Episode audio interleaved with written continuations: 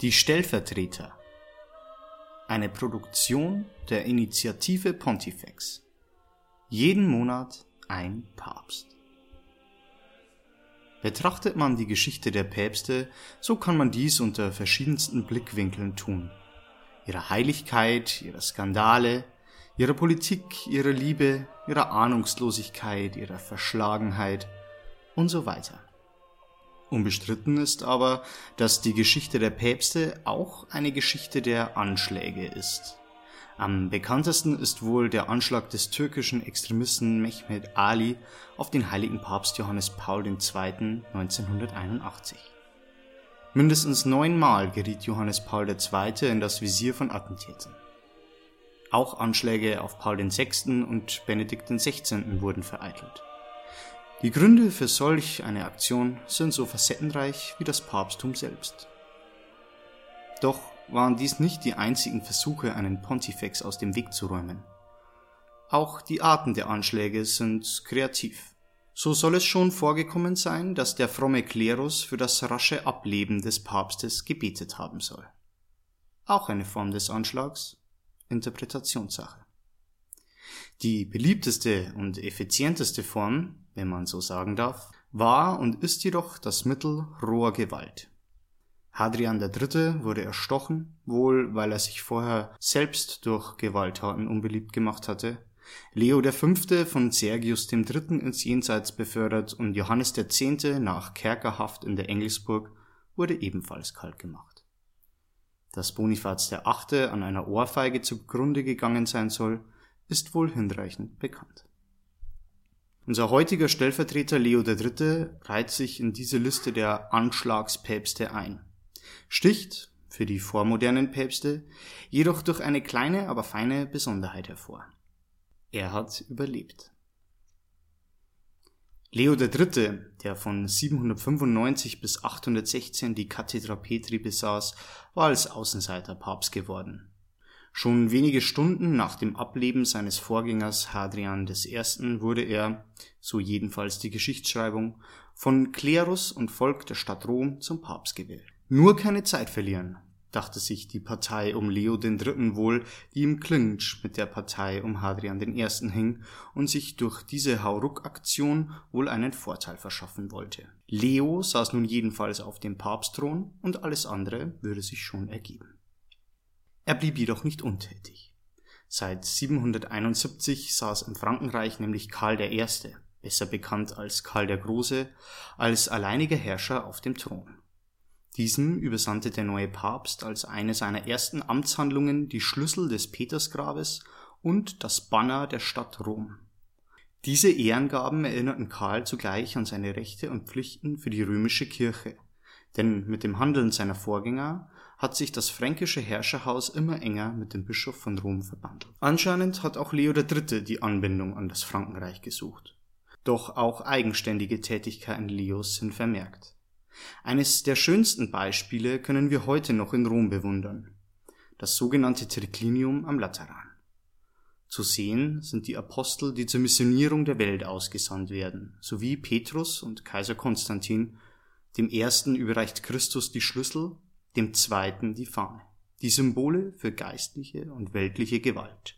Analog dazu sehen wir auf der linken Seite Leo III. selbst, der vom Petrus das Pallium erhält, und neben ihm Karl den Großen, der vom Apostelfürst mit einer Fahne ausgestattet wird. Der karolingische Gelehrte Alcuin äußerte sich dahingehend folgendermaßen. Unsere Aufgabe ist es, allenthalben mit Hilfe der göttlichen Liebe die heilige Kirche Christi gegen Angriffe der Heiden und gegen Verheerung durch Ungläubige mit den Waffen nach außen zu verteidigen und nach innen durch die Erkenntnis des katholischen Glaubens zu stärken. Euch aber, heiligster Vater, kommt es zu, wie einst Moses, mit zu Gott erhobenen Händen unser Heer zu unterstützen, damit das Christenvolk dank des durch eure Fürbitte erflehten Segens Gottes über die Feinde seines heiligen Namens immer und überall den Sieg davontrage und der Name unseres Herrn Jesus Christus auf der ganzen Welt verherrlicht werde. Doch gab es innerhalb Roms Probleme, die auf Leo III. zurückzuführen waren. Deutlich wird dies aus einem Brief desselben Alkuins, in dem er beschreibt, dass der Lebenswandel des Papstes nicht gerade der eines Kirchenmannes sei und er sich so betrage, dass man Grund zur Sorge hätte.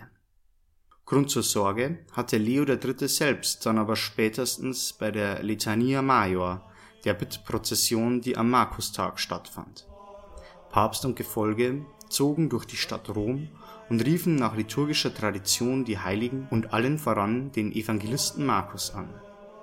Keine verblombten Gullideckel, keine Scharfschützen auf den Dächern, kein mit Panzerglas ausgestattetes Papamobil. Nur Leo III. auf seinem Pferd. Paschales, ein Neffe des Vorgängers Leos, sah bei diesem Event die Gunst der Stunde für sich und seine Partei. Der Liber Pontificalis berichtet, dass diese perversen und falschen Christen den heiligen Vater von seinem Pferd rissen und ihm an den Augen herumsäbelten, um ihn zu blenden, ihm die Zunge herausschnitten und ihn in eine nahe Kirche zerrten. Dort zerfleischten sie ihn mit Stockschlägen und ließen ihn halbtot sich im Blute wälzend vor dem Altar zurück. Paschalis der mit seiner Bluttat den Pontifex zu beseitigen suchte, stützt sich aber auch auf die gegen Leo vorgebrachten Anschuldigungen. Ehebruch und Meineid soll er begangen haben. So eine Person auf dem Stuhle Petri?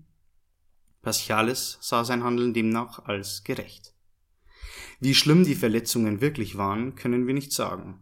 Fest steht nur, dass die Leo-Vita von einem Wunder spricht und bestätigt, dass der Papst kurze Zeit später Seh- und Sprechvermögen wiedererlangt habe.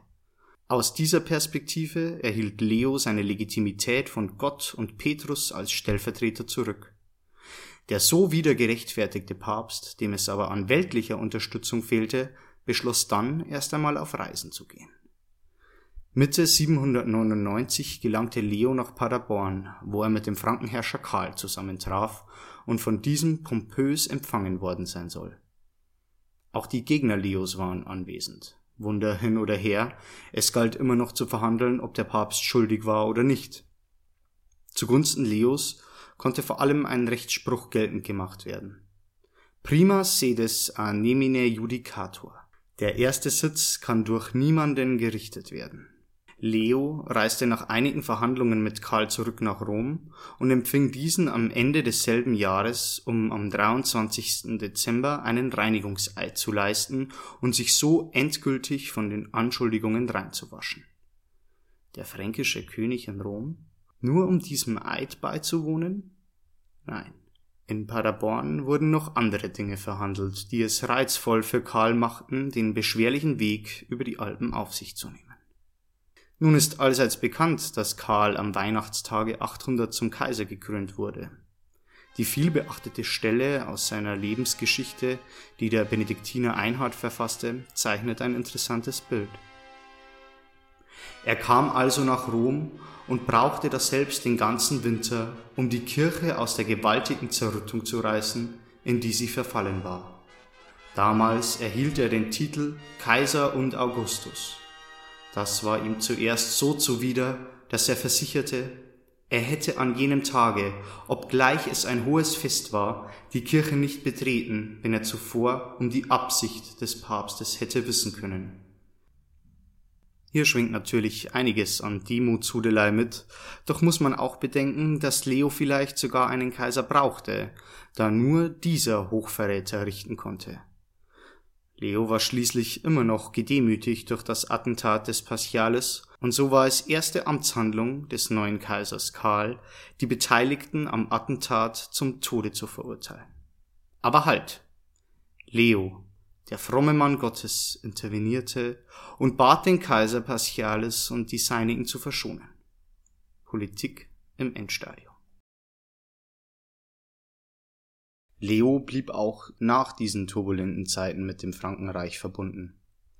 So zum Beispiel in der Diskussion um das Filioque, also diesen Zusatz im Glaubensbekenntnis, der ausdrückt, dass der Heilige Geist aus dem Vater und dem Sohn hervorgeht.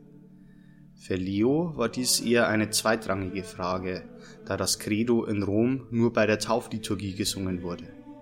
Die Franken maßen diesem Sachverhalt allerdings größere Bedeutung bei, da das Credo in ihrem Reich, wie auch bei uns heute, zu jeder Sonntagsmesse gehörte. Auf einer Synode in Aachen wurde bestimmt, das Filioque im Credo haben zu wollen. Leo akzeptierte dies zwar, sprach sich allerdings gegen eine Aufnahme des Filioque in das Glaubensbekenntnis aus. In der Peterskirche ließ er sogar Bronzetafeln mit dem unveränderten Glaubensbekenntnis aufhängen. Langfristig setzte sich jedoch die Sichtweise der Franken durch, und so ist es bis heute. Übrigens einer der bestimmenden Aspekte, die uns Katholiken von den orthodoxen Christen des Ostens trennen. Steckt hier also mehr Frankenreich im Glaubensbekenntnis als Rom? Leo schien erst nach dem Tod Karls wieder etwas an Bewegungsfreiheit zu gewinnen. Doch war der Einschnitt vorhanden. Die Nachfolger Leos stammten wieder aus dem römischen Stadtadel und stritten weiter um Ansehen und Macht in der ewigen Stadt. Obgleich der Bischof der Stadt Rom einen neuen Kaiser gekrönt hatte, sollte es noch lange dauern, bis man sich aus diesen regionalen Bezügen befreien konnte. Mit der Kaiserkrönung fand jedenfalls eine Distanzierung von Byzanz und eine Hinwendung zum Frankenreich statt, wenngleich das Rom Leos hinsichtlich seiner Bauten, Riten und Zeremonien byzantinischen Traditionen verhaftet blieb